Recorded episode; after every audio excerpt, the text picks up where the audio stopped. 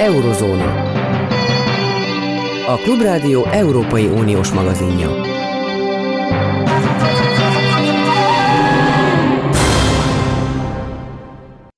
Jó napot kívánok! Zentai Péter távolétében ezúttal Kárpáti János van az Eurózóna mikrofonjánál. A mai műsor első felében az első témánk Gorbacsov halála kapcsán a szovjet ember lesz. Utána pedig a Hersonnál megindított ukrán offenzíváról beszélünk. A műsor második felében pedig az amerikai politikáról lesz szó. Tartsanak velünk! Kezdjük tehát az első témával. Itt van velünk a vonalban Bendarzsevszki Anton, a posztszovjet térség kutatója. Jó napot kívánok! Jó napot kívánok, üdvözlöm és üdvözlöm a hallgatókat! Ugye Mihail Gorbacsov halála kapcsán nagyon sokan elmondták, hogy a volt szovjet elnököt nyugaton, az egész világban ünnepelték, nagy elismeréssel övezték, neki tulajdonítják, nagy szerepet tulajdonítanak neki abban, hogy véget ért a hidegháború, a bipoláris szembenállás. Hazájában viszont gyűlölték, szemére hányták azt a tényt, hogy eljátszotta a szovjet birodalmat. Na most ez felveti azt a kérdést, hogy végül is a volt Szovjetunió széthullása kapcsán ott is rendszerváltás történt, nem csak a birodalom omlott össze, hanem a kommunizmus maga, a kommunista berendezkedés. Bizonyos értelemben ugyan rengeteg visszarendeződés történt azóta, de hát mégiscsak szabadabban lehet élni, mint egy nyíltan egypárti diktatúrában. Ennek ellenére az orosz lakosság mégis úgy érzi, hogy fontosabb lenne, hogy teszem azt, Riga fölött szovjet zászló lobogjon? Mert hogy amikor most Putyin ezt a háborúját vívja Ukrajnában, akkor, akkor nagyon sok olyan vélekedést lehet olvasni, hogy ez a bizonyos szovjet gondolkodásmód sokakban él most is, és, és hát hogyha ez sikeres lenne ez a háború Putyin részéről, akkor, akkor mint egy ország gyarapítóként tekintenének rá, miként tekintettek a Krím megszerzésekor. Hogyan látja ezt a kérdést? Megvan-e még a szovjet ember, aki hiányolja a szovjet birodalmat? Én azt gondolom, hogy ezek a fajta imperialista ilyen birodalom építő eszmék inkább az elmúlt tíz évre jellemzőek a, uh-huh. hát az orosz társadalomra mindenképpen, de az orosz politikai elit is mondjuk így, hogy az elmúlt tíz évben emeli ki ezeket a, ezeket a birodalomépítő gondolatokat. Azért a 90-es évektől kezdve és a 2000-es évek elején sem ez volt a meghatározó, nem úgy gondolkodott az orosz átlag lakos, hogy nem tudom, bárcsak orosz zászló lobogna Talinban, vagy, vagy Rigában, vagy, vagy Kievben. Én azt, azt gondolom, hogy Gorbacsov mm, esetében elsősorban három olyan dolog van, kettő vagy három olyan dolog van, ami miatt a megítélés Oroszországban negatív. A, az egyik ilyen dolog a, mm, a Szovjetunió szétesése, hogy meggyőződésem, hogy ha nincs Gorbacsov, akkor is szétesik az az államszövetség, hiszen bebizonyosodott a 80-as évekre, hogy politikailag, gazdaságilag nem volt működőképes, és ha nem Gorbacsov áll az ország az államszövetség élén, akkor is szétesett volna, de mégis az ő vezetése alatt tűnt meg a Szovjetunió, és ugye sokan kétségtelenül az ő személyéhez kötik ennek a megszűnését.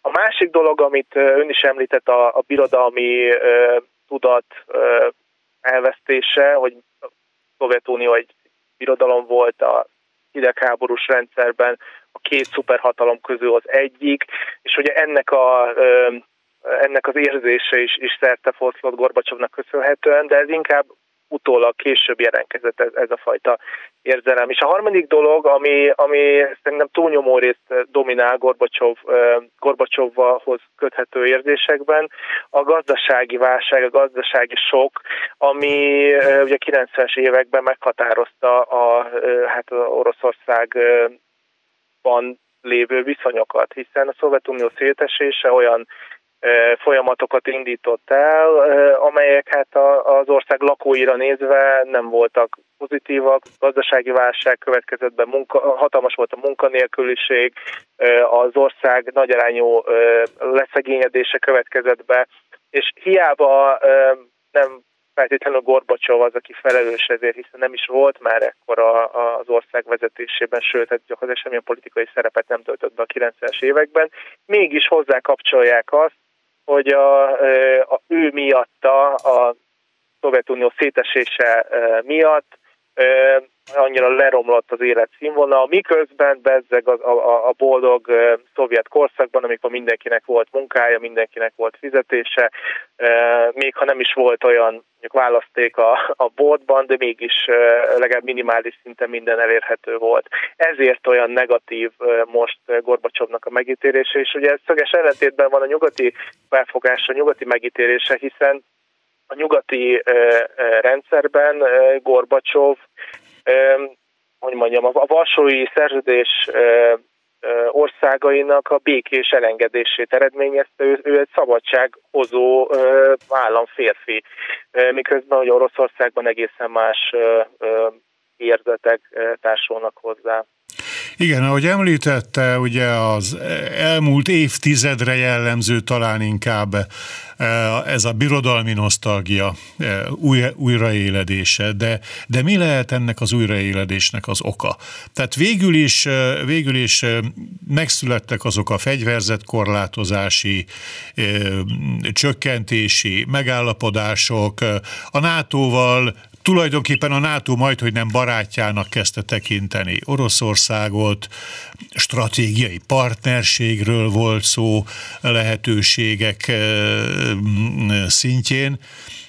Mi változott meg tulajdonképpen? Putyin személyiségében rejlene pusztán szubjektív oka ennek az egésznek, hogy ő hergeli át a, az orosz embereket, vagy, vagy vannak ilyen objektív gazdasági, társadalmi ö, folyamatok, amelyek ezt indokolják, hogy ismét táptalaja van ennek a birodalmi nosztalgiának? Én azt gondolom, hogy ez egy, hogy mondjam, az orosz birodalom, vagy orosz történelem működéséből fakadó szükség népszerűség. És bárki más álljon az Orosz Föderáció élén, nagyon hasonló pályát járt volna be az orosz történelem meggyőződésem.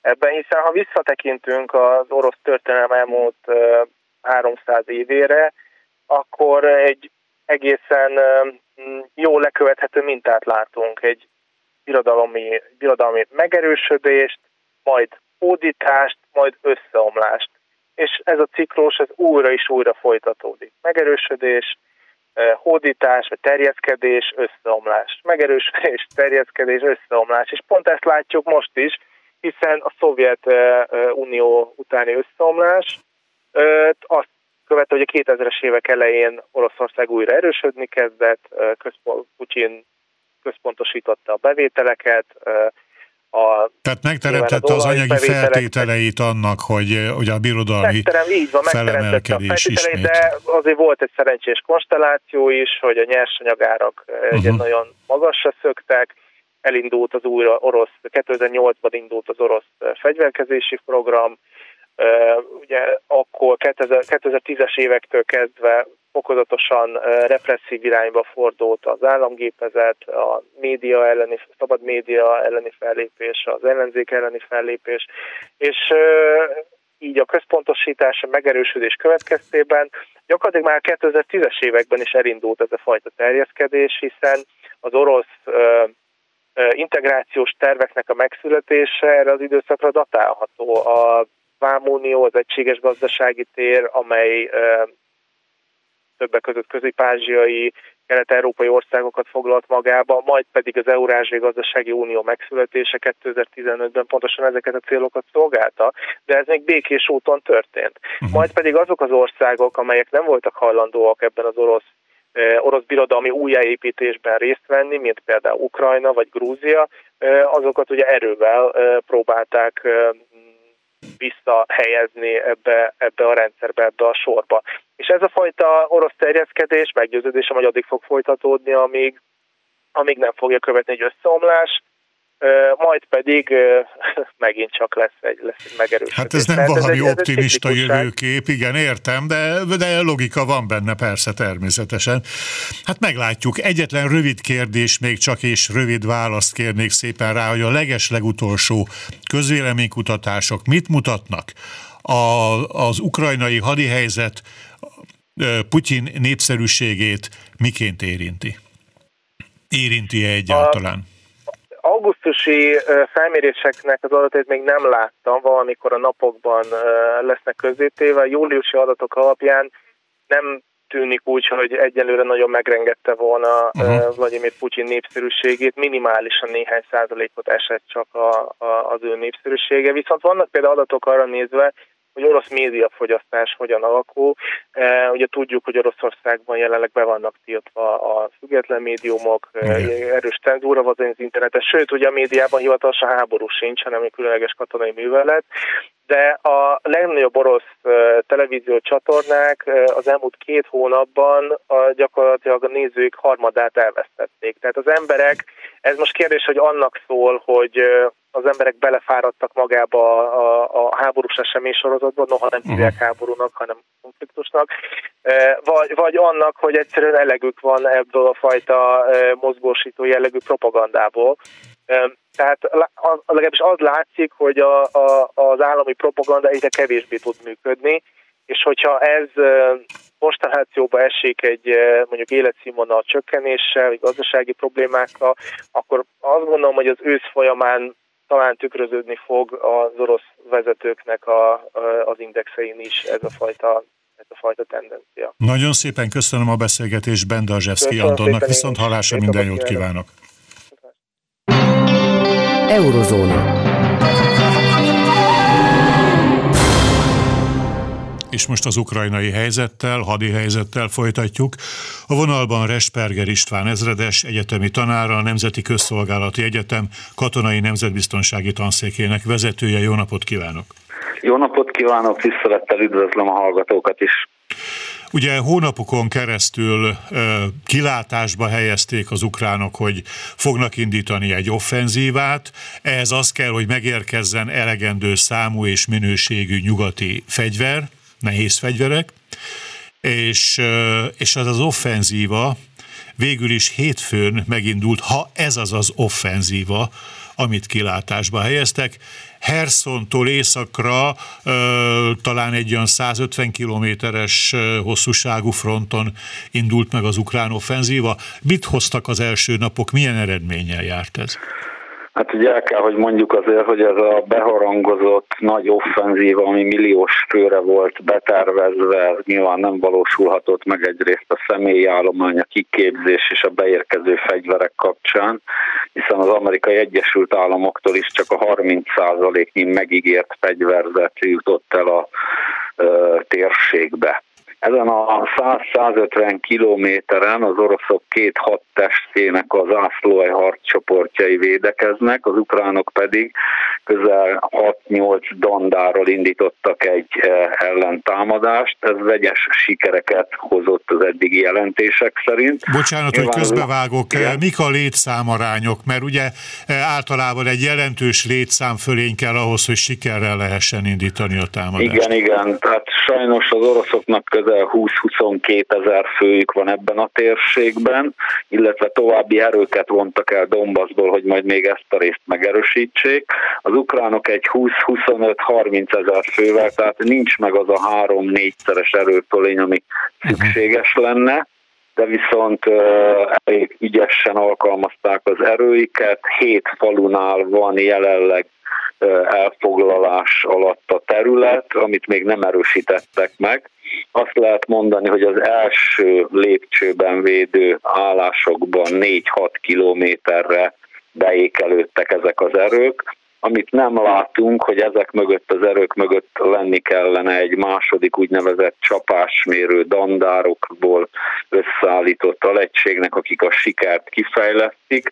Ez nincs meg, tehát itt hosszú felörlő harcok lesznek. Jól készítették elő a terepet, hiszen az orosz vezetési pontokra, lőszerraktárokra, a megkapott HIMARS sorozatvető rendszerekkel csapásokat mértek, tehát jó volt az előkészítés, illetve az utánpótlási vonalakat akadályozzák azzal, hogy a Kerszon folyónál levő három hidat is sorozatvetőkkel lőtték.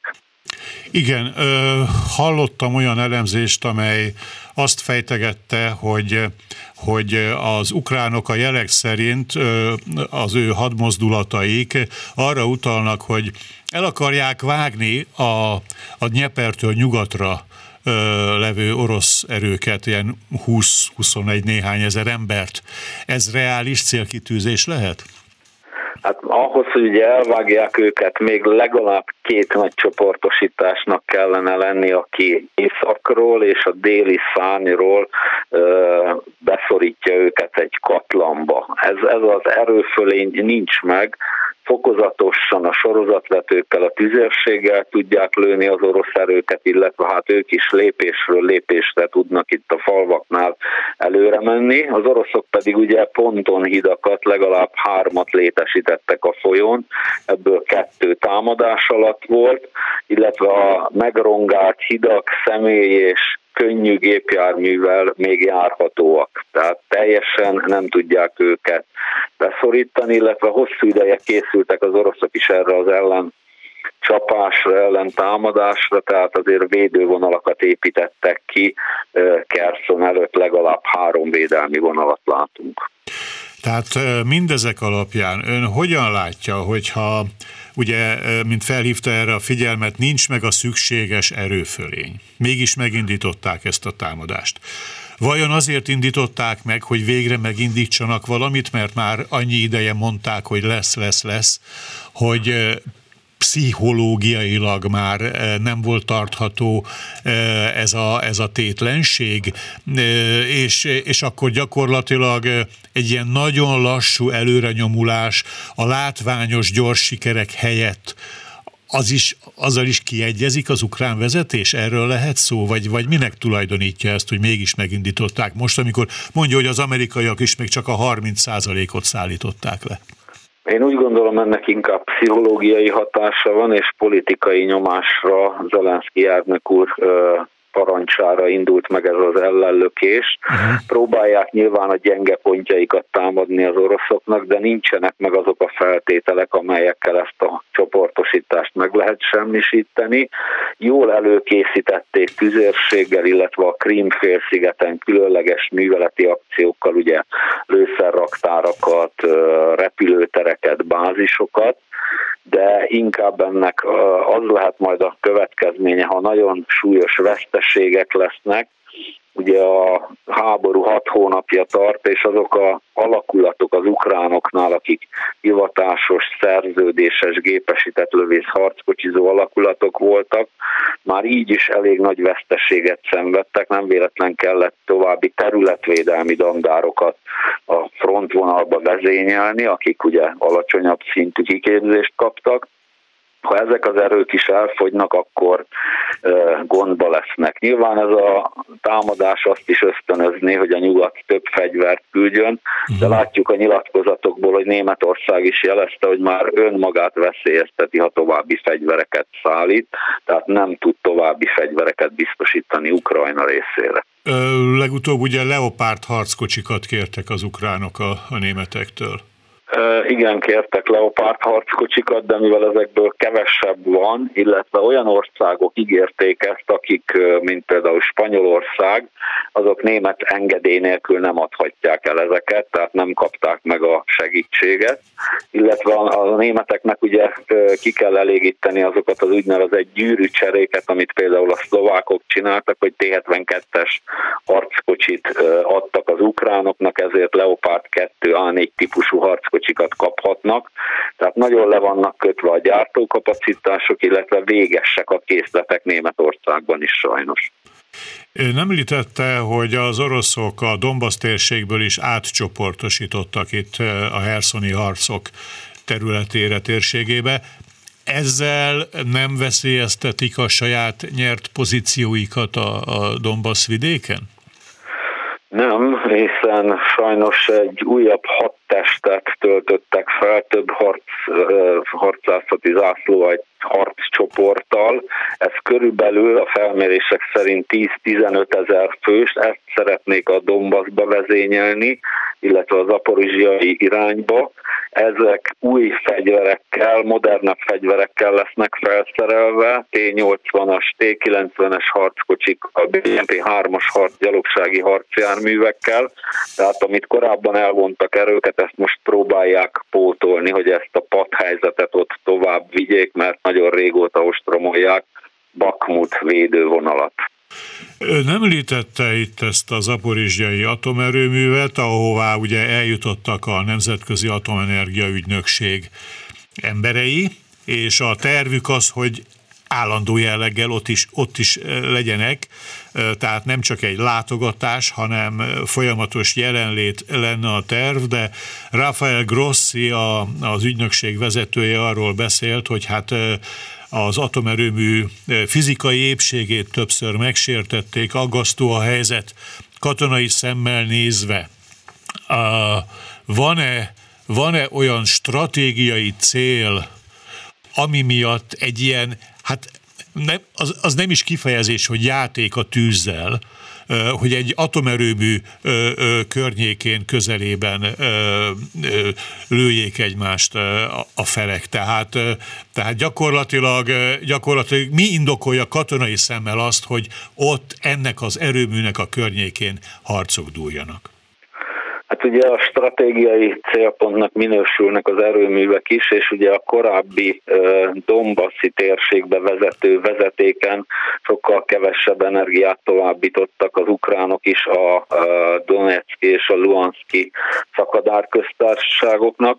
Másrészt az oroszok ebben az erőművel szeretnék leválva a ukrán rendszerről a Krím és a megszállt területek ellátását biztosítani. Katonai szempontból ez tiltott művelet, művelet, hiszen ilyen erőművet nem lehet katonai célpontnak tekinteni, nem lehet itt lőszert tárolni. Mind a két fél bűnös abban, hogy Nikopol városból szemből lövik a erőműhöz tartozó várost, vagy az erőmű területét támadják, az oroszok pedig fedezékként használják ezt az erőművet, hogy az ukránok elől elbújva innen vezérlik a tüzérségi tüzet a szemben levő városra.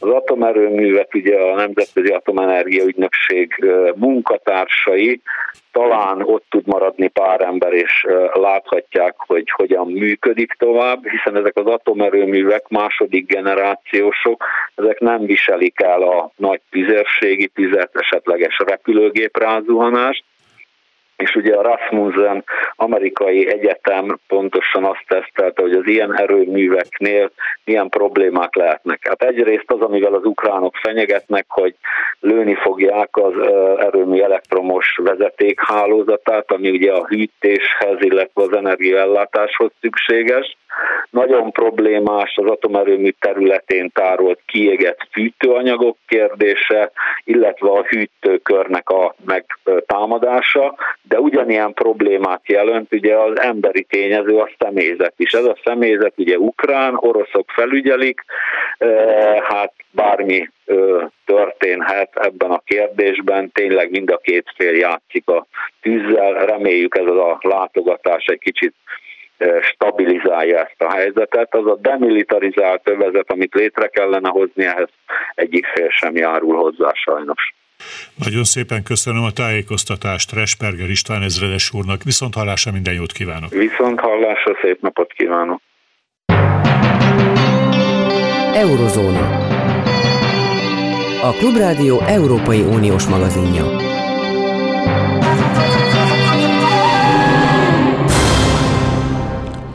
A mikrofonnál ismét Kárpát János, folytatjuk az Eurózóna műsorát, mégpedig Amerikával. Az utóbbi időben mm, nem csitult még el az amerikai médiában a, a visszhangja annak a texasi konzervatív tanácskozásnak, találkozónak, amelyen Orbán Viktor is nagy visszhangot kiváltott beszédet mondott. És ennek kapcsán az amerikai média jelentős része arról ír, hogy ha Trump győz a következő választáson 2024-ben, azt fogja csinálni, amit vagy legalábbis meg fogja kísérelni megcsinálni azt, amit Orbán Viktor csinált Magyarországon. Ha látni akarjátok, hogy mi vár Amerikára, nézzétek meg, mi van Magyarországon, írja az amerikai sajtó liberális része. Itt van velünk a vonalban Nagy Gábor, a HVG vezető szerkesztője, Amerika szakértő. Szervusz! Szervusz, jó napot a hallgatóknak! Az lenne a kérésem, hogy beszéljünk egy kicsit erről a helyzetről, mennyire reális az a, az a feltételezés. Nekem az a benyomásom, mint hogyha az amerikai médiában már el is könyvelték volna, hogy a republikánusok megnyerik a 24-es választást, és ráadásul akár Trump, akár egy trumpista republikánus, de semmiképpen nem egy, egy galamb lelkű republikánus fogja azt megnyerni. Reális-e ez a, ez a kép? Hát én, én, én úgy gondolom, hogy leginkább az amerikai sajtó konzervatív része, mert ott is azért két részre lehet osztani alapvetően a sajtót. A konzervatív része könyvelte el, hogy nagy esélye van a republikánusoknak megnyerni 2000 24 De a riogatás a liberális oldalról is A riogatás, igen, a, riogatás, a liberális oldal pedig azt mondja, hogy ezt meg kell akadályozni. De 2024 előtt azért ott van 2022. november 8-a igen. a félidős kongresszusi választás, és, és nagyon fontos, hogy ebből a, szem, ebből a szempontból nagyon fontos, hogy Joe Biden éppen tegnap tartott egy nagyon nagy beszédet Filadelfiában, ahol gyakorlatilag már most legalábbis az amerikai sajtó beleértve a New York Times-ot értékelés, értékelése szerint már most gyakorlatilag Joe Biden kontra Donald Trump ügyre egyszerűsítette le azt a lehetőséget, ami az amerikai választópolgárok előtt áll. Tehát először ezt az akadályt kell bármelyik tábornak is megugrani, és aztán lehet szerintem a 2024-es esélyekről beszélni, hiszen az, még, az, az, az azért még messze van, és sok minden történhet addig. Hát annak idején a 2016-os választás előtt ennyivel meg nem mondta volna senki, hogy egy Donald Trump kaliberű ember meg tudja nyerni ezt a választást. Igen, viszont olvasok olyan nézeteket is, hogy megszűnt az a boldog állapot, amikor az elnökjelöltek mindkét oldalról a centrum felé ö, mosolyogtak, a centrumot akarták megnyerni maguknak, ö, hogy ők állnak középen, Amerika szívében. Ö, ehelyett nagyjából középen ketté szakadt az amerikai társadalom, erős a polarizálódás, kőkemény gyűlölet alakult ki, keletkezett a, a, a, a, szavazótáborok között. Mi ennek az oka? Hát ennek, ennek tulajdonképpen az az oka, gyűlöletről igazándiból csak a két szavazótábornak a szélsőségei Igen. esetében beszélnek. Inkább azt mondanám, hogy kialakult két olyan szavazói tömb, és ugye középen vannak a belgák, ez esetben a, a, a függetlenek Amerikában, akik ide és oda is szavazhatnak. Tehát kialakult egy olyan republikánus és egy olyan demokratikus tábor, akik mint hogyha két mozifilmet néznének arra, hogy az Egyesült Államok hogy néz ki, milyen irányba halad, és valóban, amit említettél, régebben nézetkülönbségek voltak mondjuk egy régeni republikánus párt és egy Bill Clinton féle demokrata párt között, most már egymás tényeit sem hiszik el, tehát nem csak véleménykülönbség van, hanem magát a történéseket is, legyen az gazdaság, legyen az politika, legyenek azok társadalmi és szociális folyamatok, egészen másként látják. Tehát már nem a megítélésükben van különbség, hogy hogy ez mit jelent, hanem egész egyszerűen az egyik oldal azt mondja, hogy nem történik, és nem úgy történik meg az a dolog, ahogy a másik oldal látja. Van egy olyan érzésem, hogy a legutóbbi elnökválasztást igazából nem Joe Biden nyerte meg, hanem Trump vesztette el. Tehát Trump annyira megosztó elnök volt, hogy sikerült többséget összekovácsolni Trump ellen, és történetesen ennek az egységnek az élére Joe Biden került, de ugye hát nem egy fiatal ember, és, és, és nagyon sok olyan vélekedést lehetett hallani, hogy, hogy nyilvánvalóan nem indul majd a következő választáson, átmeneti megoldás, a demokrácia stabilizálására alkalmas, de hosszú távon nem lehet vele tervezni. Viszont nem alakult ki olyan, vagy nem látunk olyan személyiséget a demokraták táborában, aki helyére léphetne, aki annyira karizmatikus egyéniség, személyiség, hogy, hogy azt lehetne gondolni, hogy na, ő aztán majd le tudja iskolázni a következő választáson és a republikánus jelöltet. Hát én ennek két okát látom, az egyik a két párt hagyománya. Tehát mind a republikánusokra, mind a demokratákra alapvetően jellemző, hogyha a hivatalban lévő elnök indulni akar, legyen az bárki, akkor neki nem állnak az útjába. Tehát mivel Biden még mindig lebegteti, az egyik ok, amiért nincs a demokraták között potenciális jelölt Biden utódlására, az egyik az, hogy Biden valóban, ahogy említetted, az idős kora ellenére még mindig lebegteti, és inkább arra hajlik a jelek alapján, hogy elindul, mint hogy nem indul el 2024-ben, és ezért a párton belül nem, ha, ha lenne sem állítanának igazándiból ellenjelöltet, ugyanez érvényes a republikánusokra is. Tehát most visszamennék, bocsánat, egy történelmi példáért, amikor 1992-ben volt a, az elnökválasztás az Egyesült Államokban, és az öböl, első öbölháború miatt George, az idősebb George Bush a népszerűsége csúcsán volt, a, értelemszerűen a republikánusok nem állítottak ellenjelöltet párton belül, és az összes demokrata nagyágyú Cuomo New Yorki kormányzó, vagy éppen Edward Kennedy azt mondta, hogy ők nem kivárják ezt a négy évet, amíg, amíg a Bush letölti a második mandátumát, mert őt nem lehet megverni, és mhm. nem indultak el. Elindult viszont egy névtelen arkansasi kormányzó Bill Clinton, aki mindenkit meglepve nyert. Tehát, de most nem látni ilyet a demokraták oldalán, és a republikánusok oldalán sem, mert ugye két oldalról beszélünk. Okay. Ez az egyik probléma. A másik probléma pedig az, hogy valóban nincs a demokratáknál olyan ember, akiről, aki mondjuk egy következő generációt képviselne, 20 évvel fiatalabb lenne. En, ezt a szerepet szánták Kamala Harrisnek, aki, aki alelnök jelöltként került Joe Biden mellé, és jelenleg alelnök. Ám most még a, a New York Times és a Demokrata Párt is azt mondja, hogy nem igazán váltotta be a hozzáfűződő reményeket, és ha választanék kell a kettő között, hogy Joe Biden induljon 2024-ben, vagy esetleg Kamala Harris, mert Nixonnál és George, idősebb George Bushnál is láthattuk, hogy van az alelnöknek is egyfajta olyan elsőbségi joga, hogy ő indulhat a uh-huh. két mandátumát kitöltött elnök utódlásáért. Uh-huh. Attól is fáznak. Ugyanakkor volt nemrég a New York Times-nak azt hiszem egy közvéleménykutatás, amelyik azt mutatta, hogy ezt a problémát, amiről te beszéltél, a demokraták is érzik, különösen a fiatal demokrata szavazók és támogatók, mert szeretnének egy a generációjukhoz közelebb álló, de Biden-től mindenképpen fiatalabb eh, elnökjelöltet 2024-ben. A nagy többségük nem szeretné, hogy Biden induljon, de lehet, hogy nem lesz más választás.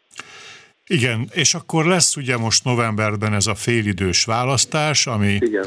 a törvényhozás részleges eh, újra megújítása, és mind a két oldal készül rá, előválasztásokkal a, a republikánusok, ha jól olvastam, jól láttam, akkor akkor nagyjából mindenütt a trumpisták nyerik meg ezeket az előválasztásokat. Az eset, én inkább úgy mondanám, hogy az esetek többségében uh-huh. a trumpisták nyerik meg az elnök, a, ezeket az előválasztásokat, aminek egyrészt van egy mozgósító a republikánusokra, hiszen a közöleménykutatások alapján a, a mezei republikánus szavazók, akik az előválasztáson szavaznak, azoknak a 80%-a Trumpot és a trumpizmus támogatja, tehát befuttatják azokat a jelölteket, akiket Trump támogatott. A leg, leglátványosabb példa erre az volt, hogy Liz Cheney-től megszerezték a, a Wyomingi képviselői mandátumot, gyakorlatilag már ott a republikánusok akárkit indítanak, megnyeri, hiszen 70%-ot szertett még 2020-ban is Donald Trump abban az államban. Elszették Liz Cheney-től, és egy Trumpista lesz a befutó. Ez egy, ez egy done deal, ez egy lefutott verseny. Probléma ott lesz, azokban az államokban, amelyek esetleg billegnek, uh-huh. ahol a republikánusok előválasztásán sikert aratott egy trumpista jelölt, és ezért is igyekeznek a demokraták a Trump kontra Bidenre, Trump kontra a republikánusokra kihegyezni majd a választást november 8-án.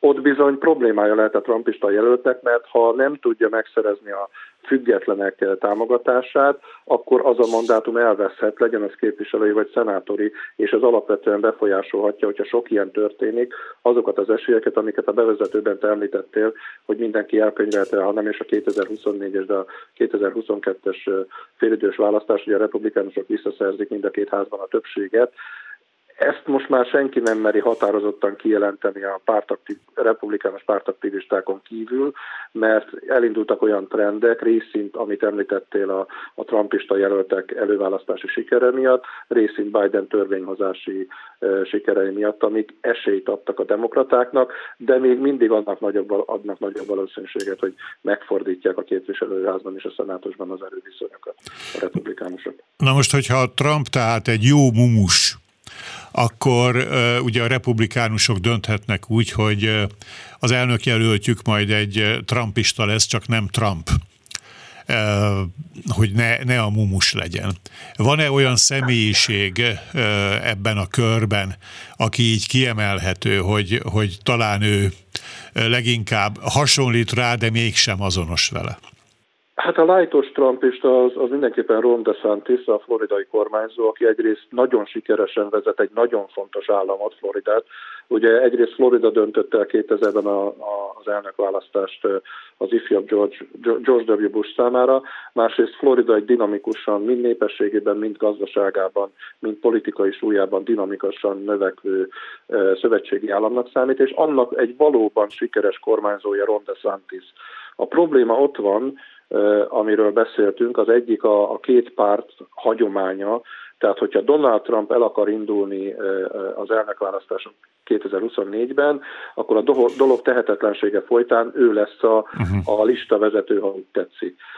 És Ron DeSantis meggondolja, hogy elinduljon-e lightos trumpistaként egy elnökválasztáson, mert egyrészt a hagyományokra cáfol rá, másrészt pedig a trumpisták ellene fordulhatnak akkor is, hogyha ő tulajdonképpen azt képviseli, csak egy kevésbé narcisztikus, kevésbé veszélyes, úgymond, és kevésbé szélsőséges formájában, mint Trump. Tehát annyira jelen pillanatban, és a politikában nagyon rövid idő alatt megváltozhatnak folyamatok, jelen pillanatban a republikánus párt szavazói, akik döntenek az előválasztáson, és döntenek arról, hogy ki lesz az elnökjelölt, azok annyira Trump mellett állnak, hogy Ron DeSantisnak politikai kockázat jelen pillanatban elindulni Trump ellen, de persze ez változhat, hiszen Megint csak visszautalnék 2016-ra, amikor, ha jól emlékszem, 17 republikánus elnökjelölt indult harcba, és mindenki azt mondta, hogy hát Marco Rubio lesz a befutó, vagy, vagy valaki más, uh-huh. és aztán ez a bohócnak tartott nagyhangú üzletember egyenként levadászott mindenkit, és nem csak elnökjelölt lett, hanem elnök és a republikánus párt, mint egy bolhától, a mai napig nem tudott megszabadulni tőle. Igen. Na most akkor térjünk vissza még erre a novemberre, hogy abban az esetben, ha a, a kongresszus mindkét házát megszerzik a republikánusok, ott a többséget megszerzik, ugye ilyen esetben szoktak beszélni a béna kacsa elnökről, de mennyire ö, válik ténylegesen béna kacsává? Tehát az Egyesült Államok, mint világhatalom esetében azért kicsi aggasztó lenne az, hogyha egy ilyen konstellációban a Fehérház nem tudja az akaratát érvényesíteni. Én úgy gondolom, hogy a Fehérház tudja az akaratát érvényesíteni, persze egy bizonyos határon belül, és erre pont Joe Biden elnöke, amikor Joe Biden alelnök jelölt volt, Barack Obama mutatott példát. Ugye 2008-ban úgy nyert Barack Obama, hogy Amerika megünnepelte az első afroamerikai elnökét, hatalmas sikerként került be a Fehérházba, óriási népszerűségnek örvendett, nem is indult, nem is indult rosszul, és aztán a 2010-es szintén a, a elnökség első mandátumának félidős kongresszusi választásán gyakorlatilag agyonverték a demokratákat, amióta mérik ezeket a dolgokat, soha ekkora vereséget nem szenvedtek a képviselőházban a demokraták. Több mint 50 mandátummal fordították át a, a, a, a republikánusok az erőviszonyokat, és mindenki azt mondta, hogy Obamának annyi, Viszont Obama megmutatta azt, amit a republikánusok nagyon rossz néven vettek, hogy rendeletekkel is lehet kormányozni az Egyesült Államokban, mert az amerikai alkotmány nagyon, tulajdonképpen nagyon széles jogkört ad az amerikai elnöknek, és maga az alkotmány és az ahhoz idomuló törvények is tulajdonképpen egyfajta olyan gumiszabályként értelmezhetőek egy bizonyos határig természetesen, amíg a, a hatalmi ágak szétválasztása és a fékek és ellensúlyok rendszere nem kerül veszélybe, hogy az elnöknek lehet egy viszonylag komoly mozgástere. Természetesen a költségvetésről nem dönthet, természetesen mondjuk nem dönthet egyedül, hogyha most visszatérünk egy kicsit Európába arról, hogy meddig és milyen mértékben támogatja Ukrajnát az Oroszországgal vívott háborúban. Egy csomó mindennel nem, nem dönthet, de nagyon sok fontos dologról dönthet, amit Obama megmutatott. Tehát a béna kacsa egy kicsit, kicsit igaz, és egy kicsit nem igaz, mert a kongresszus nélkül is el lehet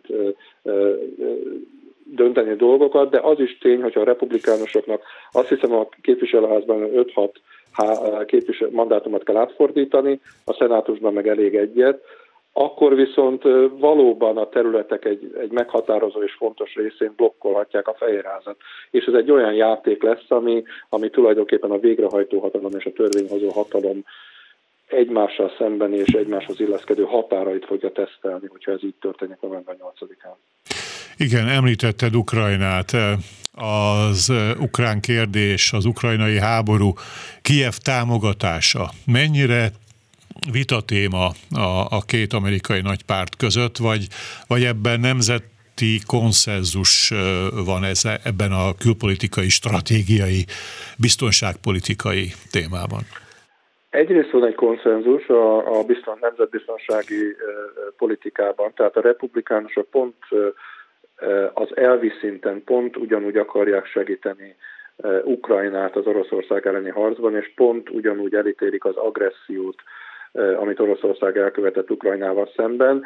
A, a különbség igazándiból a mikéntben és a meddigben van, mert a republikánusoknál mindig volt egy ilyen izolacionista, izolacionalista szárny, amelyik korlátozni akarta az Egyesült Államok külföldi szerepvállalását, és már most is vannak olyan hangok, például Ted Cruz, republikánus szenátor, akik azt mondják, hogy sokkal több baj van Amerikában, mint hogy dollár 10 és 100, lassan 100, hát inkább még 10 milliárdokat fordítsanak Ukrajna megsegítésére, és lassan Ukrajna ebben az évben természetesen háborúban áll egy nagy hatalommal. Nagyobb, támog, nagyobb katonai támogatást tart, kap az Egyesült Államoktól, mint a tartós közel-keleti szövetséges Izrael. Tehát a republikánusok körében van egy olyan ö, ö, irány, nem azt mondom, hogy ez jelenleg meghatározó irány, amelyik azt mondja, hogy inkább arra kell koncentrálni, hogy Amerika megerősítse magát, és inkább arra kell koncentrálni, hogy Amerikának az igazi versenytársa a jövőben, a közeljövőben és a távoli jövőben is nem Oroszország lesz, hanem Kína. Tehát némi hangsúlyeltolódásra szerintem lehet számítani akkor, hogyha a republikánusok nyerik, vissza, nyerik meg a többséget a, a kongresszusban.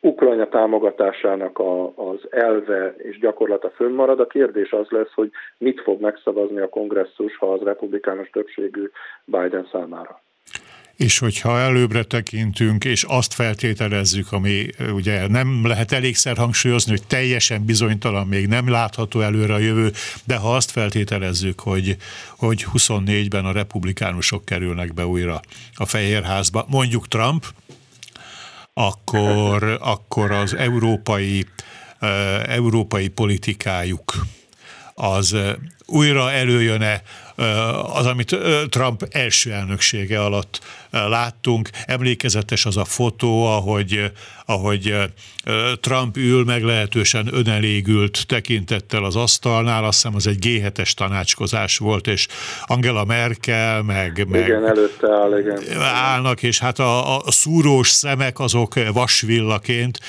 tehát, tehát van-e esély arra, hogy az Egyesült Államok Európa politikájában ilyen kilengések legyenek oda-vissza, meg megint oda?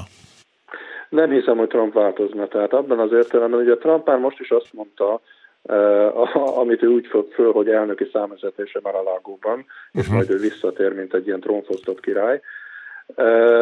Már ő is azt mondta az ukrajnai háború kapcsán, hogy hát legalábbis volt ilyen kijelentése, Hogyha ő lenne az elnök, akkor nem lenne ukrajnai háború, mert ő megegyezett volna, visszatartotta volna Putyint. Hogy ez uh-huh. pontosan mit jelent a visszatartom Putyin, azt nála nem lehet tudni, hiszen annak idején azt hiszem Helsinki-ben volt az a, az a találkozójuk, amikor az amerikai sajtó legnagyobb megdöbbenésére Trump jobban hitt Putyinnak, mint a saját hírszerző közösségének. Igen, igen, igen. Az orosz ügyekkel kapcsolatban és nem hiszem, hogy ebben az ügyben Donald Trump bármit is változott, sőt, mivel ő úgy éli meg, hogy tőle elvették a 2020-as elnökválasztás csalással, és ezt ugye látjuk, hogy a mai napig hangoztatja ő is, és a, a legszenvedélyesebb hívei is, Amerikában sokkal, sokan attól tartanak, hogy ha Trump megnyeri a 2024-es elnökválasztást, ami kifejezetten kiélezett lesz, hogyha egy visszavágó lesz Trump és Biden között, akkor őt egyfajta bosszú, politikai bosszúvágy is fogja vezetni. Éppen most mondta a tegnapi Biden beszéd e, után, hogyha ő elnök lesz, akkor nem egyszerűen elnöki kegyelemben részesíti a január 6-i kapitólium ostrom után bebörtönzött embereket, hanem azoktól bizony bocsánatot is kell kérni. Tehát mind Amerika, mind a világ Szerintem, ha 2024-ben nyer, nyer Trump, és itt visszakanyarodok ahhoz, hogy az amerikai elnöknek mekkora mozgástere van az alkotmány szerint, szerintem a világ egy ilyen Trumpra számíthat, vagy egy ilyen Trumptól félhet, mindegy, hogy hogy fogalmazzuk. És Kínát tudná kezelni egy republikánus kormányzat? Mert, mert igazából a hang erőteljes volt, de, de eredmény úgy nem nagyon sok mutatkozott. Ezt egy kicsit vitatnám, mert a, a, a Kína elleni kereskedelmi háborút egyrészt a csúcs technológiai, amerikai csúcs technológiai export korlátozásával, a, a fejlett csipek eladásának a korlátozásával, ami miatt most Kína a napokban szintén panaszkodott, azt Trump indította be, meglehetősen konfrontatív módon, és azt furcsa mód még a legelszabadultabb pillanataiban is Trumpnak egy kétpárti konszenzus övezte. És, és Biden szinte semmit nem változtatott meg ezen a politikán, ami a kínai kereskedelmi kapcsolatokat jellemzi Trump óta. Tehát ebben az értelemben biztos, hogy lesz. Míg, az, míg én úgy gondolom, amiről beszéltél az előbb, hogy az európai politikában lehet egy törés, Eh, hogyha Biden-t megint Trump váltja. Nem hiszem, hogy törés lenne a Kínával szembeni politikában, hogyha Biden-t Trump váltja, mert, mert valóban eh, eh, van egyfajta konszenzus a, a, a, az amerikai nemzetbiztonsági és politikai jellemzői közösségben, hogy Kína az, amelyik a kihívást jelenti katonailag, technikailag, gazdaságilag az Egyesült Államok számára, és ebben lesz folyamatosság és akkor is nagyjából konszenzusról beszélhetünk, amerikai konszenzusról, pártközi konszenzusról, hogyha Tajvanra tekintünk, tehát Ugye Igen. sok szó esik erről, hogy talán a kínaiak, bár én ezt nem igazából feltételezem, hogy, hogy, hogy szükségük van nekik arra, hogy lerohanják Tajvant, sokkal jobb terjeszkedni üzletileg, de hát ezt az ember ugye innen nem tudja megítélni. Hát egyrészt nehéz megítélni, másrészt e, a kérdés első felére válaszolva, én úgy látom, hogy Tajvant a demokraták amit ugye Nancy Pelosi útja jelzett, eh, pont ugyanúgy támogatják, mint a republikánus, republikánusok, amit meg a republikánusok nyilatkozatai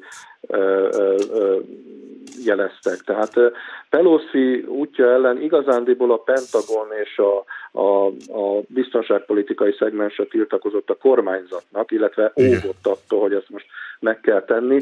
Én nem emlékszem, hogy ez, ebbe, ezügyben pártpolitikai csörték lettek volna a republikánusok és a, a demokraták között, ami pedig, ami pedig Tajvan illeti, abban én is úgy gondolom, hogy Kínának az elsődleges érdeke az, hogy gazdaságilag magához kösse Tajvant, föntartsa ezt a status quo ahol Tajvan nem egy független állam, hanem egy önkormányzattal rendelkező sziget, ezt aztán így, fogták, így szokták megfogalmazni. Van egy kockázat a Kína számára is, bár katonailag rettenetesen megerősödött az utóbbi időben, hogyha azt akarná csinálni Tajvannal, amit Ukrajnával csinált.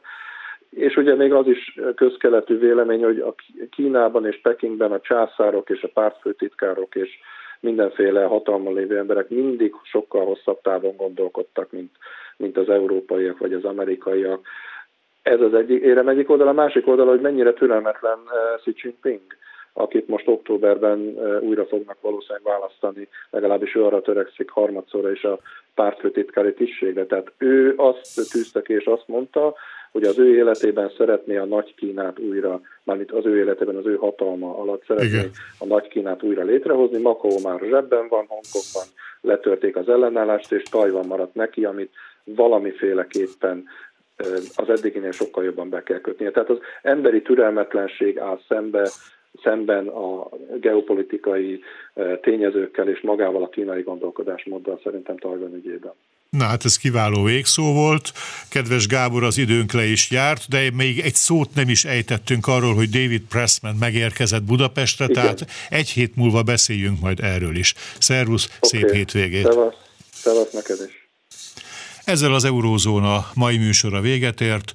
A telefonnál Kelecsényi Krisztina működött közre, Lantai Miklós és Bencsik Gyula nevében is búcsúzik a műsorvezető Kárpát János. Önök a Klubrádió Európai Uniós magazinját hallották.